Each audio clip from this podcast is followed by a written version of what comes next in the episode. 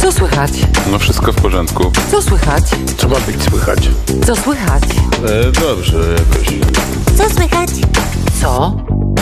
Słychać. Co słychać, co słychać, albo co słychać? Audycja Co słychać? Zapraszam. Kaśka Adamiak.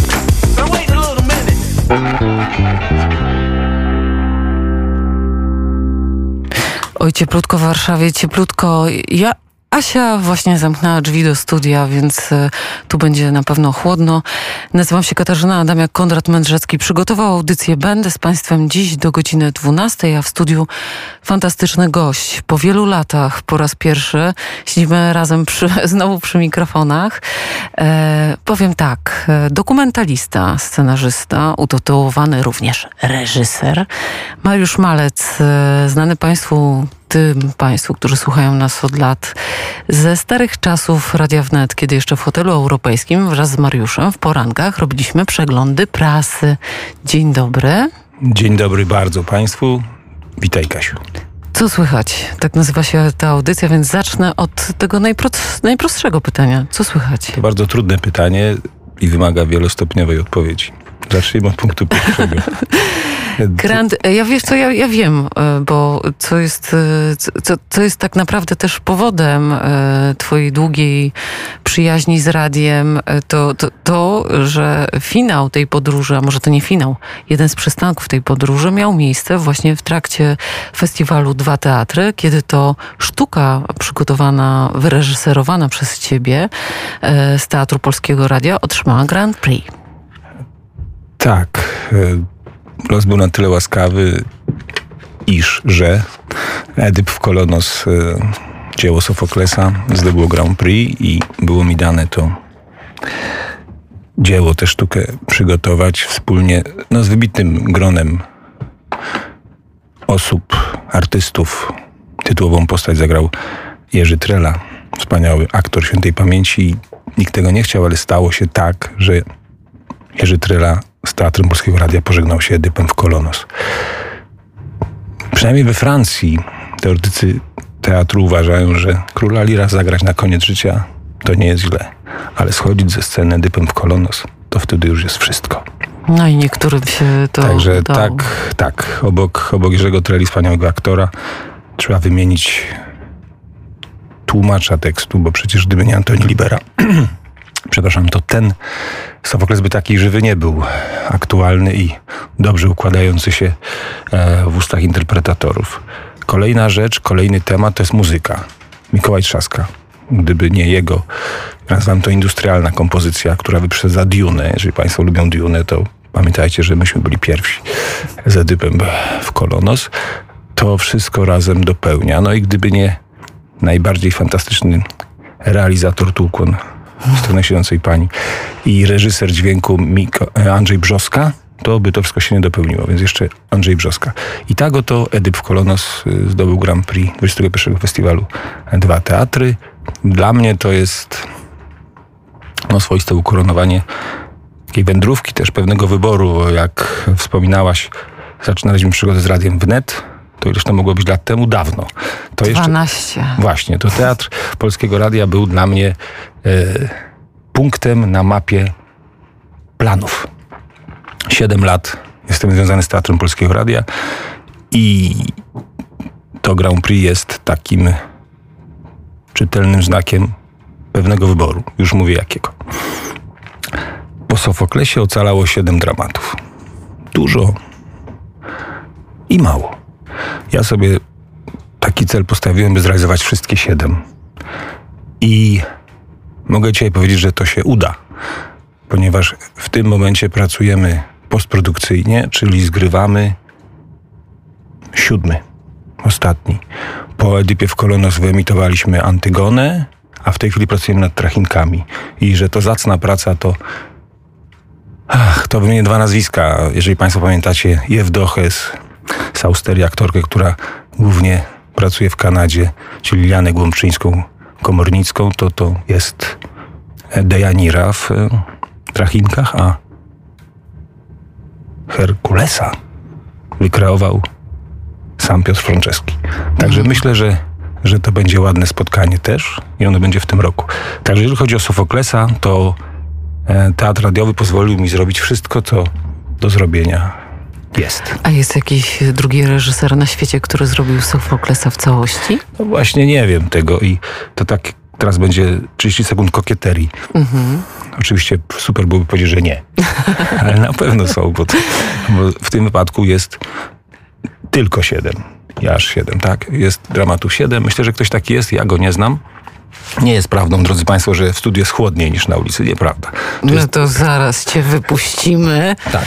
E, wyprowadzimy Pana reżysera, jakby Państwo przechodzili placem zamkowym przez balkonik. Będzie szybciej, żeby troszeczkę sprawdził i wrócił do studia po piosence, jak, jak będziemy. Ale dokończmy temat, e, temat, e, temat adaptacji Sofoklesa.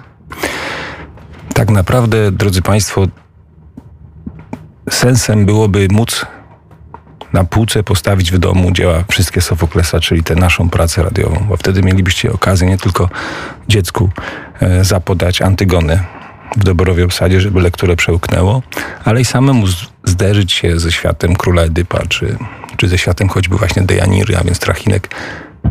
No bo o czym te dramaty opowiadają? O uniwersalnych wartościach i zawsze to jest dzieło skończone, pełne, mądre treściowo. Bardzo daleko lokuje się od współczesnej dramaturgii, która z jakiegoś strzępu rzeczywistości próbuje zbudować dzieło i nie zawsze się to udaje. Hmm, często nie. To, yy, to jest yy, to pytanie, na które, yy, na które czekałam trochę, żeby je tobie zadać.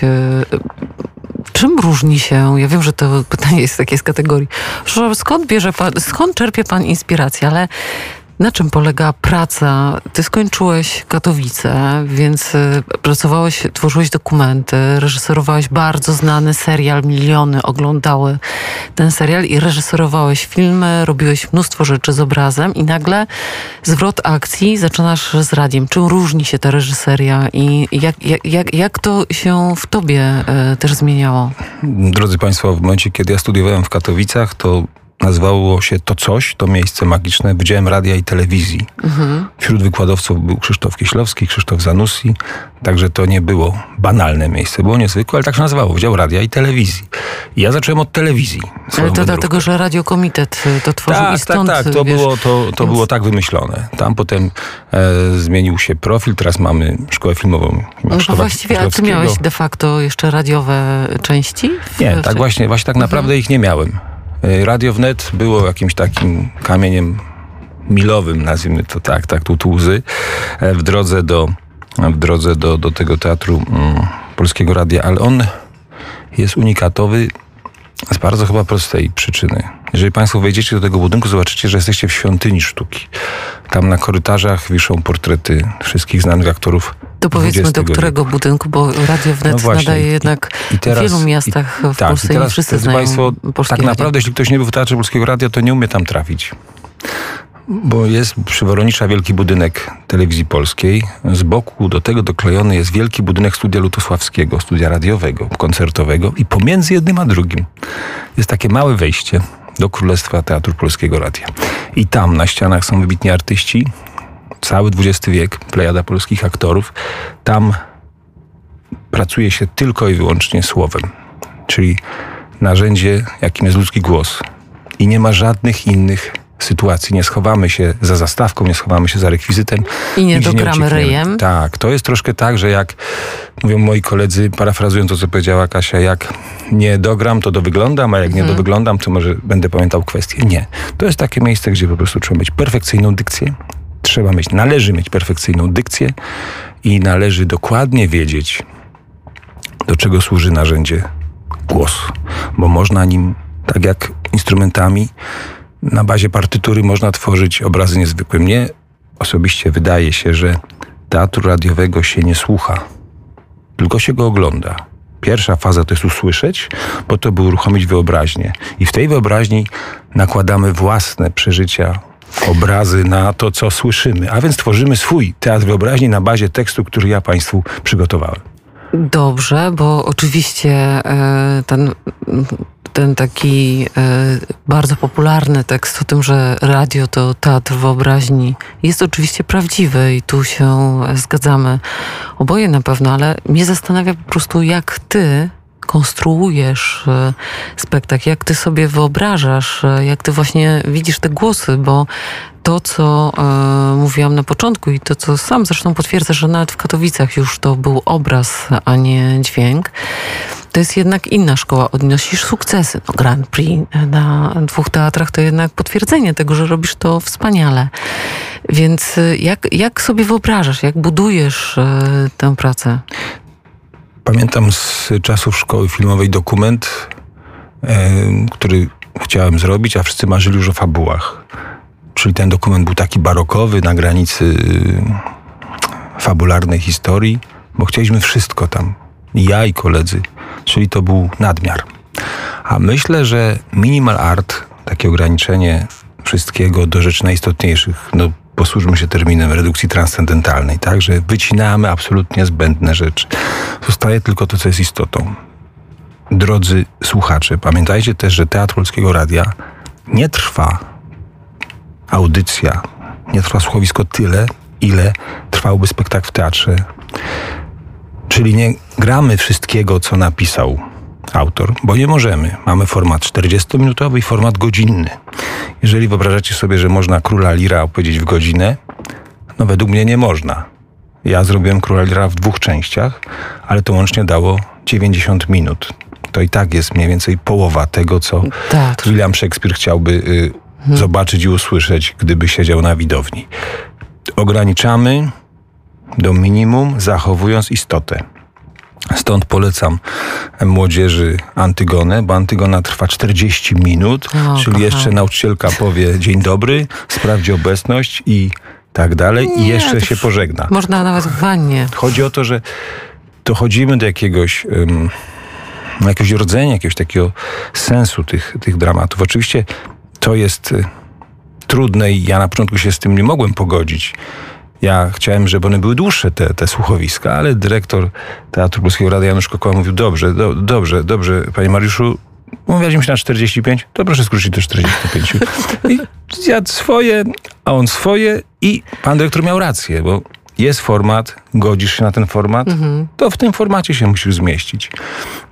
Jeżeli y, będziecie Państwo mogli usłyszeć Antygonę moją, to pomimo tego, że ona trwa 40 minut, a nawet już nie 45, to tam i zdążyłem na, na, na odniesienie do Przecież Antygona to są trzy dramaty, tak? Antygonę znamy z dramatu głównego, ale Antygona pojawia się po raz pierwszy w Edypie, królu Edypie, tak? Jako mała dziewczynka, która widzi okaleczenie ojca i powraca w Edypie w Kolonos, bo to ona odprowadza swego ojca i ona się opiekuje ojcem w ostatnim okresie przed jego śmiercią. Więc w mojej Antygonie są wszystkie trzy Antygony zawarte to tylko jest sprawa, no można powiedzieć, nabijania gardy, tak, że to jest rzemieślnicza praca. Uczymy się redukować, uczymy się wyciągać sensy, a w tym radiowym świecie są mistrzowie, od których można się tego nauczyć i nie chodzi bynajmniej tu o mnie, ja dopiero tam raczkuję.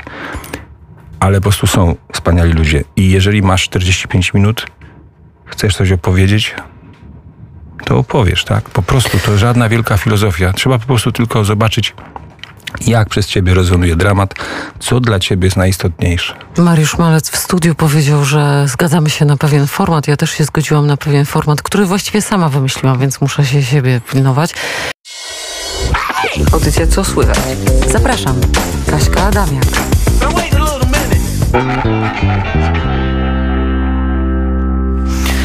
A w studiu nadal ze mną reżyser, scenarzysta, dokumentalista Mariusz Malec. Kiedyś bywalec Radia Wnet, jakby trochę zapomniał o radiu. Dziś e, rozmawiamy o sztuce radiowej od tej strony, która jest e, bardzo dla mnie ciekawym światem, ale tak naprawdę jest e, tym takim dopełnieniem te radia, którego nam trochę w Radiu Wnet brakuje. Radio, teatr w radiu to jest coś, z czego, z czego mogą się uczyć młode pokolenia, ale przede wszystkim z czego my powinniśmy korzystać w tym świecie. Mówisz o, powiedziałeś Mariusz przed przerwą, o tym, że tak jak w sztuce trzeba się pozbyć tych wszystkich dodatkowych rzeczy, że trzeba wyczyścić, to tutaj ten odbiór e, sztuki dla nas, odbiorców, też jest właśnie e, takim idealnym spotkaniem. Drodzy Państwo, ja ten fach uprawiam około 30 lat, mniej więcej. Bo zacząłem jeszcze będąc studentem i cały czas miałem takie poczucie, żeby dobrze zrobić daną rzecz dokumentalną, czy fabularną, czy teatr w teatrze, czy teatr radiowy, czy teledysk, to trzeba na pewno absolutnie skupić się na tym, dobrać grono przyjaciół, którzy idealnie pójdą za Twoim głosem i będą współtworzyć. To dobrze brzmi teoretycznie, ale praktyka jest taka, zawsze przyjdzie ktoś, kto nie do końca rozumie to, do czego go zaprosiłeś. Nie do końca po prostu jest temu oddany, a jego wkład jest istotny. Czyli potem ta suma elementów składowych, typu właśnie muzyka, e, choćby, no mówimy o radiu, tak, więc to będzie muzyka, to będzie e, reżyseria dźwięku, e, to będą aktorzy. To się może udać lub nie. I teraz to radio, drodzy Państwo, to trochę tak jak dokument. Jeżeli patrzymy na formy fabularne, to w dokumencie jest bohater, reżyser, scenarzysta, w moim wypadku to jedna i ta sama osoba, operator, kompozytor i dźwiękowiec. I w tej kameralnej grupie ja jestem w stanie wygenerować produkt najwyższej jakości, absolutnie będąc pewny wszystkich elementów składowych. Ci ludzie to są moi przyjaciele, sprawdzeni w walce. Ja nie mówię, ja patrzę tak samo oni, my się rozumiemy bez słów. Teatr radiowy w pewnym sensie w innej przestrzeni jest takim samym zsunięciem, ograniczeniem, zredukowaniem do minimum. To się udaje dlatego, bo jest świetny kompozytor, bo jest świetny autor tekstu, bo są świetni aktorzy. Pewnie się już nauczyłem redukować te dzieła do takiego rdzenia, który idealnie przekazuje albo ociera się o, o taką dobrą e, jakość komunikatu. W związku z tym to radio jest potrzebne dla testowania pewnych rozstrzygnięć i dla takiego poczucia, że panujemy nad sytuacją. Drodzy Państwo, najczęściej macie kontakt z kinem fabularnym, prawda? No i teraz, czy to jest film reżyserski, to jest film producencki. Nie mamy dzisiaj czasu na to, by się nad tym rozwodzić, ale wizja reżysera, tak jak jest historia jednego z filmów Polańskiego, że on do wieczora kłócił się z producentem o to, jakie jest zakończenie filmu i pokaz miał się odbyć następnego dnia, więc niby się pogodzili wieczorem, czyli wygrał producent. Polański wrócił w nocy, przemontował Przemontował. zakończenie i wyemitował swoje. I ta bitwa się toczy cały czas. Czy ona jest dobra dla filmu? Drodzy Państwo, nie mnie to oceniać. Ja mogę tylko powiedzieć, że tej radiowej pracy Teatr Radia daje mi taką możliwość pełnej kumulacji energii wszystkich składowych i ten edyp w kolonos, jeżeli będzie Państwu dane go usłyszeć. A właśnie, jak można usłyszeć te spektakle? Trzeba szukać poprzez e, strony związane z Teatrem Polskiego Radia. Ale one są tam Tak, umieszczone. tak. Gdzieś to jeszcze można zobaczyć. Akurat mhm. zobaczyć, mówię właśnie, nie usłyszeć, mhm. a zobaczyć. Teatr ten miał zresztą powtórzenia, bo i dwójka, i, i, i trójka, ten Edyp w Kolono w związku z tym, że otrzymał Grand Prix, był powtarzany. Także myślę, że to jest do wykopania. Natomiast no, trzeba sobie pewien y, wysiłek, trud. tak, trud nałożyć i, i to się wtedy udaje. I ja bym był za tym, by, by, by, by w ogóle szukać czegoś, tak, by nie przychodziło to wszystko za łatwo. Mówię, 7 lat e, spotkań pracy w Teatrze Polskiego Radia i, i mamy Grand Prix. To Grand Prix to nie jest tylko spotkanie z Sofoklesem. Ja tam staram się być klasycznym reżyserem, ale też udało mi się zaproponować i zrealizowałem w wersji radiowej dwa ulubione filmy. No i to jest niesamowite. Dotarłem do scenariuszy Bergmana, mówię o szeptach i krzykach i tam, gdzie rosną poziomki i na bazie tych dwóch tekstów powstały dwa słuchowiska. Znowu, no, drodzy Państwo, jest wspaniały film, ale to jest Malca, czyli moja wariacja na temat, tak? Jedno nie przeszkadza drugiemu, myślę, że myślę, że dopełnia i to no w wypadku, e, w wypadku na przykład tam, gdzie rosną poziomki, to, to był profesor Sztur i Danuta Szaflarska, która mhm. grała jego matkę, mając już 102 lata. Więc to są jeszcze takie spotkania, takie bonusy, Rzeczy, które ja dostaję. tak. tak, tak. A teraz zmiana, e, zmiana kursu naszego jachtu radiowego i studenci. E, Akademia Teatralna Warszawska dostała grant na zrobienie e, klasyki mniej znanej. No ponieważ jakoś ja jestem kojarzony z statem radiowym. tak, to, to zaproszono mnie. Y, niezwykle jest to, i nie odpowiecie Państwo na pytanie, która klasyka jest mniej znana, więc ja od razu mówię. Drodzy Państwo, zrealizowaliśmy Juliusza Cezara Szekspira. To jest klasyka mniej znana. I, I zapraszam już, e, ponieważ dramat jest długi, a, a tutaj producentem jest Akademia Teatralna, to nie musieliśmy żadnych formatów stosować. Ale na tyle to się okazało atrakcyjne, że Teatr Polskiego Radia zamówił w Akademii Teatralnej e, ten materiał, ponieważ jest za długi na jedno słuchowisko, to w dwóch częściach Juliusza Cezara będziecie Państwo mogli usłyszeć może łatwiej jest do przodu niż grzebać mhm. i szukać. Y, drodzy Państwo, idąc do przodu. 22 września, 21, radiowa jedynka i Ty, Brutusie, przeciwko mnie, czyli część pierwsza. Mogą Państwo posłuchać Juliusza Cezara. To jest coś o tyle istotne, że kończyliśmy pracę nad tym w dniu id marcowych. W kontekście wojny, która się toczy, zgładzenie dyktatora i ten dzień, kiedy tam już wojna trwa, to ale jest ja 15... tego bydlaka Putina nie nazwałabym Juliuszem Cezarem. Właśnie, ale, ale sam, sam patent na to, że można jednak zgładzić wroga, a to są trzy pierwsze akty dramatu Juliusz Cezar i do zobaczenia, do usłyszenia już 22 września. A 6 października na moich oczach kładzie się noc, czyli ciąg dalszy losów zamachowców, Zapraszam, drodzy Państwo. To wszystko zrobili studenci czwartego i piątego roku Akademii Teatralnej, czyli to pozornie młode głosy, ale można z nimi pracować to wszystko. Mam nadzieję, że będziecie Państwo równie zadowoleni z odsłuchania i wyobrażenia sobie e, Juliusza Cezara w tych dwóch częściach, jak i my ze wspólnej pracy. Także ten radiowy kierunek zatacza, e, poszerza krąg. To jest y, wspaniała informacja, ale y, skoro jeszcze mamy, mamy ciebie w studiu i mogę o to zapytać, y, Właściwie to e, rozpocząłeś e, drogę swoją od dokumentów. E, zrobiłeś między innymi później Oni szli szarymi szeregami i tak się poznaliśmy właściwie tak, chyba. Tak, tak. To są... Bo ty wyreżyserowałeś, ja zaczęłam szukać tak, tej historii. 15 lat temu było rzeczywiście. Ten film nadal Państwu polecamy. Powstanie w tej chwili trwa, więc gdzieś te szare szeregi wracają, ale mogą Państwo, mogą państwo sięgnąć. Warto bo... powalczyć o ten film, drodzy Państwo, bo ten film był zrobiony bez wkładu finansowego stacji telewizyjnych. W związku z tym ten film właściwie jest, ale nie można go zobaczyć.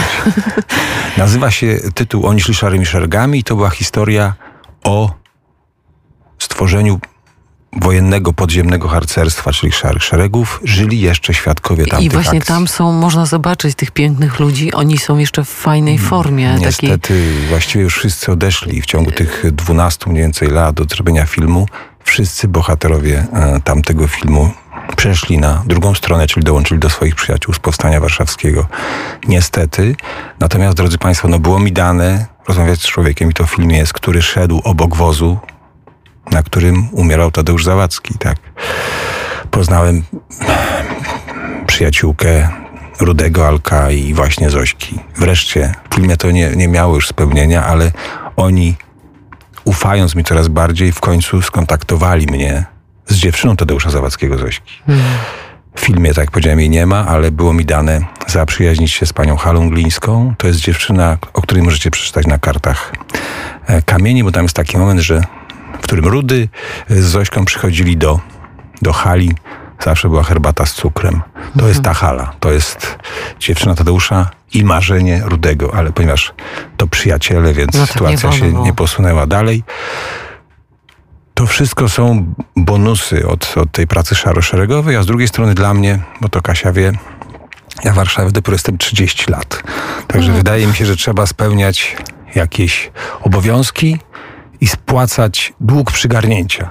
A ponieważ Warszawa jest inkrustowana tablicami o powstaniu warszawskim, egzekucjach, strasznych rzeczach, które się tu działa, z drugiej strony o, pięknym, o pięknie tego miasta, tak? bo to jest miasto unikatowe w skali świata. Miasto, które podjęło walkę i ją stoczyło i ją choć przegrało, to jednak, jak widzimy, wygrało.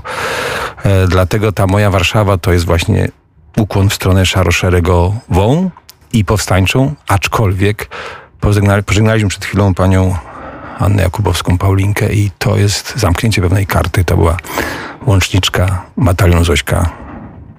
Przyjaźniliśmy się. Ta karta się domyka, drodzy Państwo. Zaczyna się nowa historia.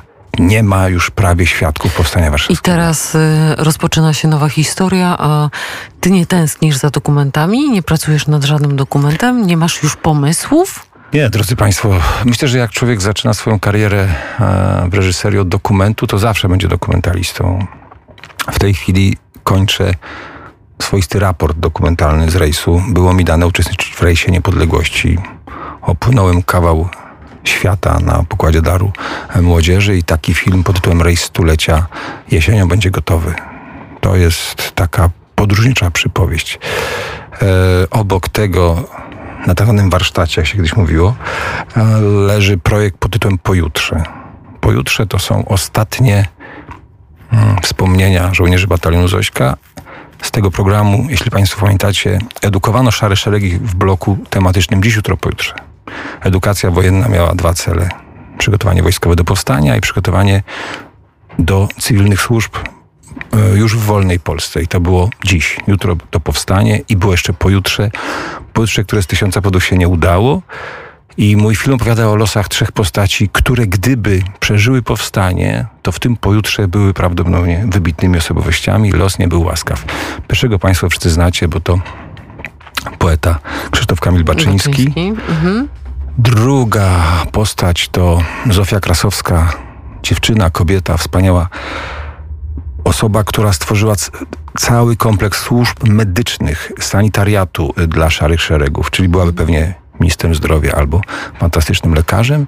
To akurat. Hmm. I to nie wiadomo, ale mówimy o tej Polsce wyśnionej, o tej Polsce, o, o, tej Polsce hmm. mówimy z programu pojutrze, tak? Aha. Wyidealizowanej i mówimy o ludziach, którzy by tę Polskę tworzyli, a edukowani byli II Rzeczypospolitej lub w czasie okupacji, tak? Czyli to jest coś, co w ogóle się nie zdarzyło.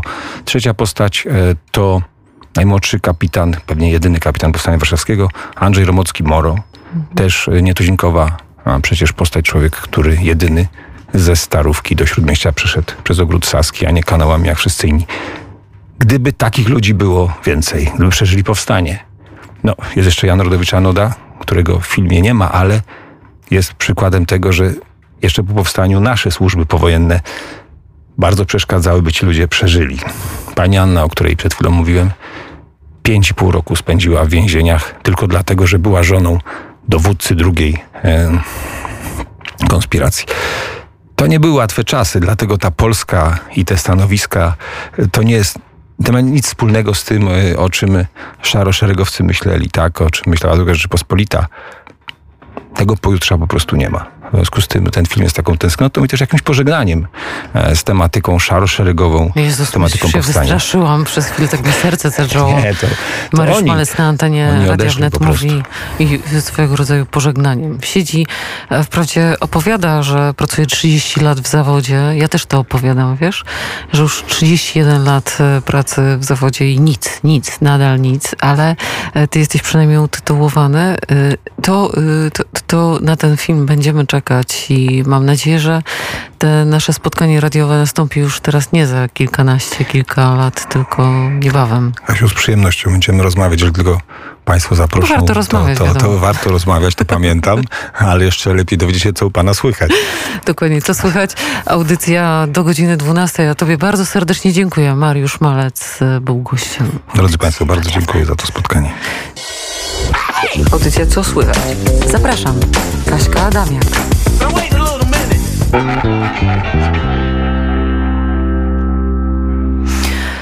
Kilkanaście dni temu e, spotkałam się z Franciszkaninem konwentualnym, zaprzyjaźnionym z Radiem Wnet, ojcem Pawłem Cebulą, człowiekiem, który na Węgry trochę z własnego wyboru, ale trochę też na polecenie ojca dyrektora e, mm, klasztoru wyjechał, żeby ratować zakon franciszkański, a właściwie go odbudować po czasach komunizmu. Od 24 roku życia związany z Węgrami e, Polak, który pokochał Węgrów tak, że posiada również obywatelstwo węgierskie. Myślę, że w dzisiejszej e, sytuacji tego, czy dyskutujemy, czy ta przyjaźń polsko-węgierska powinna przetrwać i jak ona naprawdę wygląda, rozmowa z nim będzie dla Państwa nie lada gratką. Opowieść Paweł zaczyna od tego, jak został, e, jak, jak dostrzegł swoje powołanie. Proszę posłuchać. Ojciec Paweł Cebula, franciszkanin konwentualny. Powiedziałeś, gdy ktoś cię pyta, skąd jesteś, e, ty zawsze odpowiadasz pytaniem. O co pytasz? To skąd jesteś, Paweł? E, dokładniej, skąd pochodzisz? E, I ja to zrozumiałem, kiedy, kiedy no, przeniosłem się na Węgry, bo odkryłem, że, że ważne są korzenie i, i te korzenie są. Czyli pytanie e, krótkie, no, a, a twoi dziadkowie skąd pochodzili?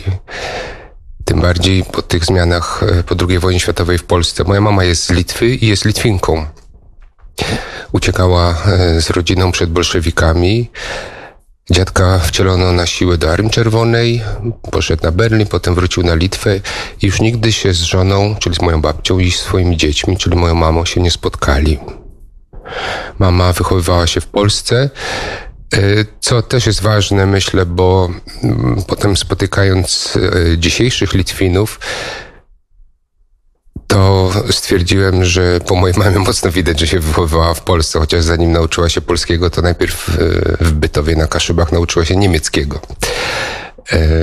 Ale dzięki temu, że wychowała się w Polsce i miała wspaniałych duszpasterzy, poznała świętą Jadwigę i ją pokochała. E, w mojej osobistej historii, ale też i zakonnej jest to bardzo ważne, bo kiedy pierwszy raz przyjechała na Węgry, na moje święcenia diakonatu i zaprowadziłem ją na ruiny zamku, który budował ojciec świętej Jadwigi, Ludwik Węgierski, zwany tutaj na Węgrzech Wielkim, to moja mama z miejsca powiedziała, a to już wiem, dlaczego Pan Bóg wysłał mojego syna na Węgry, żeby podziękować za chrzest Litwy.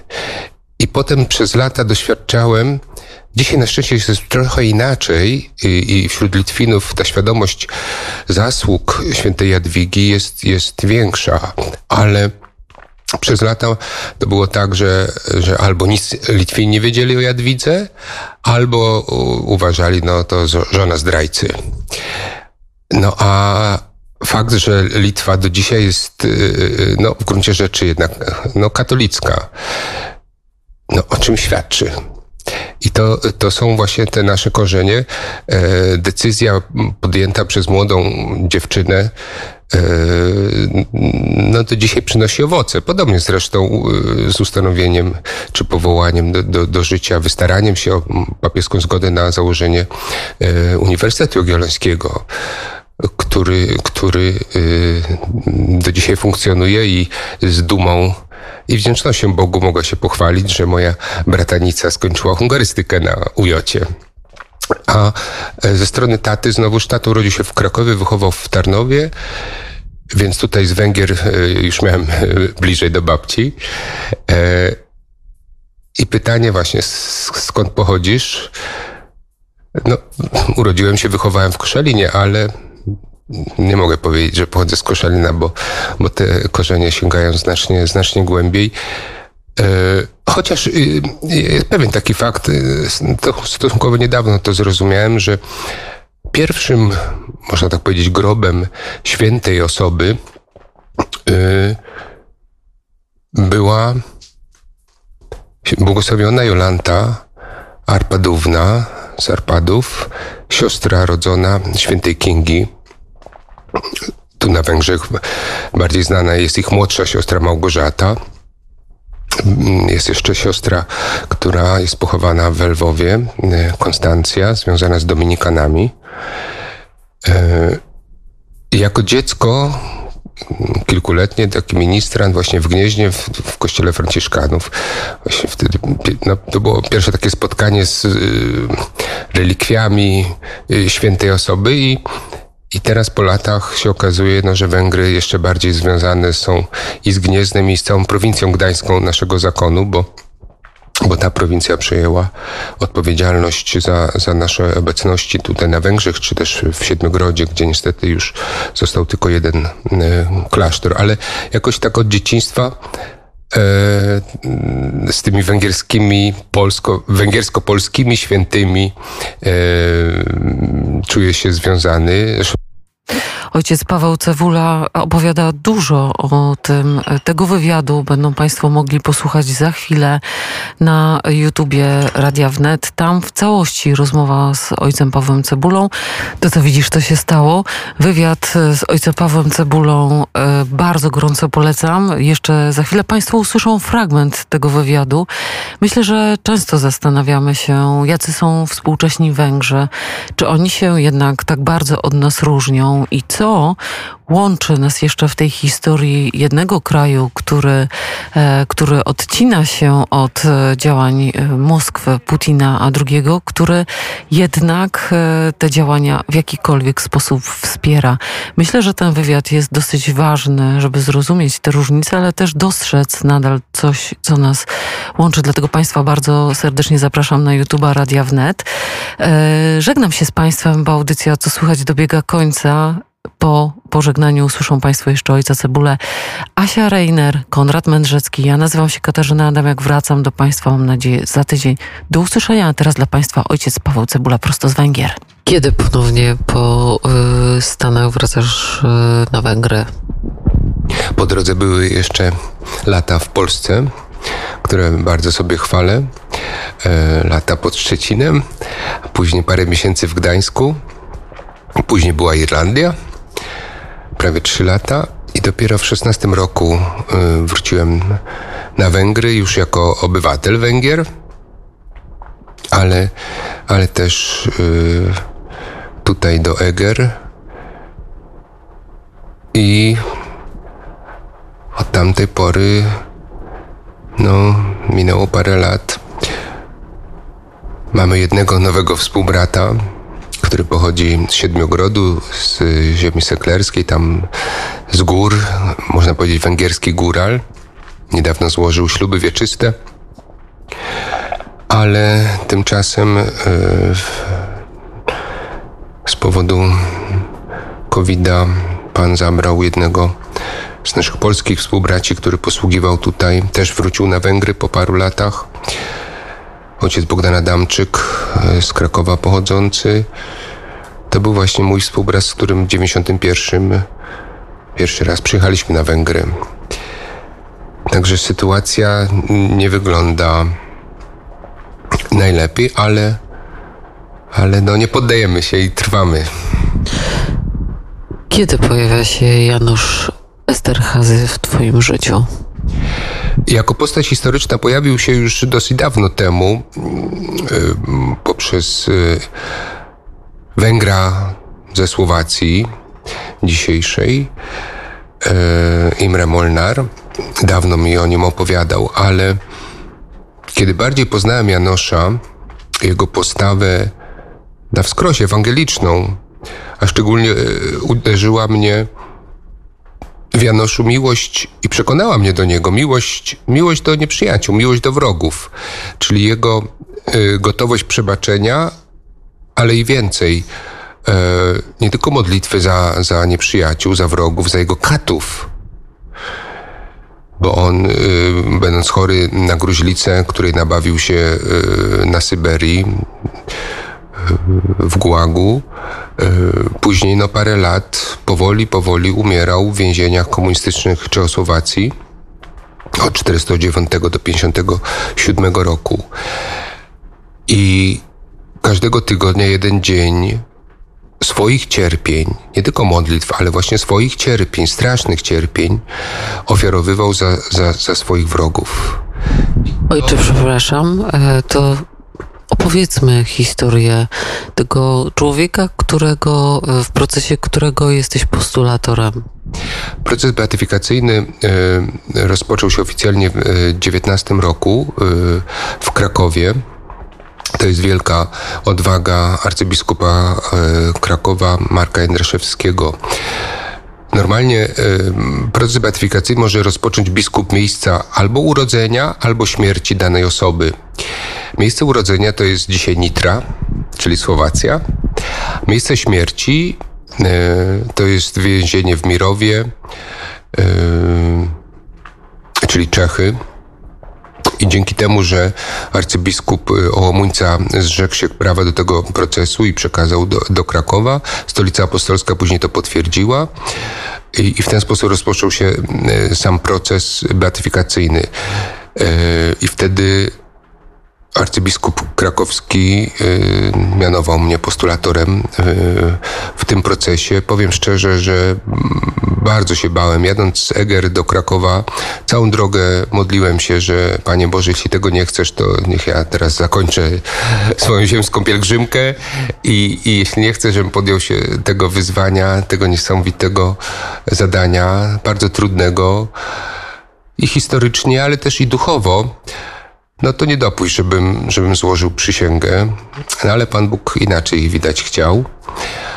Problem polega na tym, że e, Janosz hrabia, Janosz Esterhazy ze słynnego magnackiego rodu węgierskiego, półpolak po matce Elżbiecie Tarnowskiej, córce rektora Uniwersytetu Jagiellońskiego, urodzony właśnie pod Nitrą, która też ma bardzo głębokie e, historyczne e, więzi i z Polską, i z Węgrami, no ale i ze Słowacją.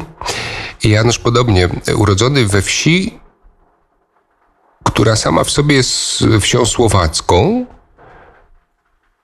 w domu głównie mówiący po polsku, bo jego ojciec zmarł, mm, kiedy Janusz miał mm, zaledwie 4 latka. I na łożu śmierci jak później matka mu przekazała, prosił synu, pamiętaj, bądź zawsze dobrym Węgrem.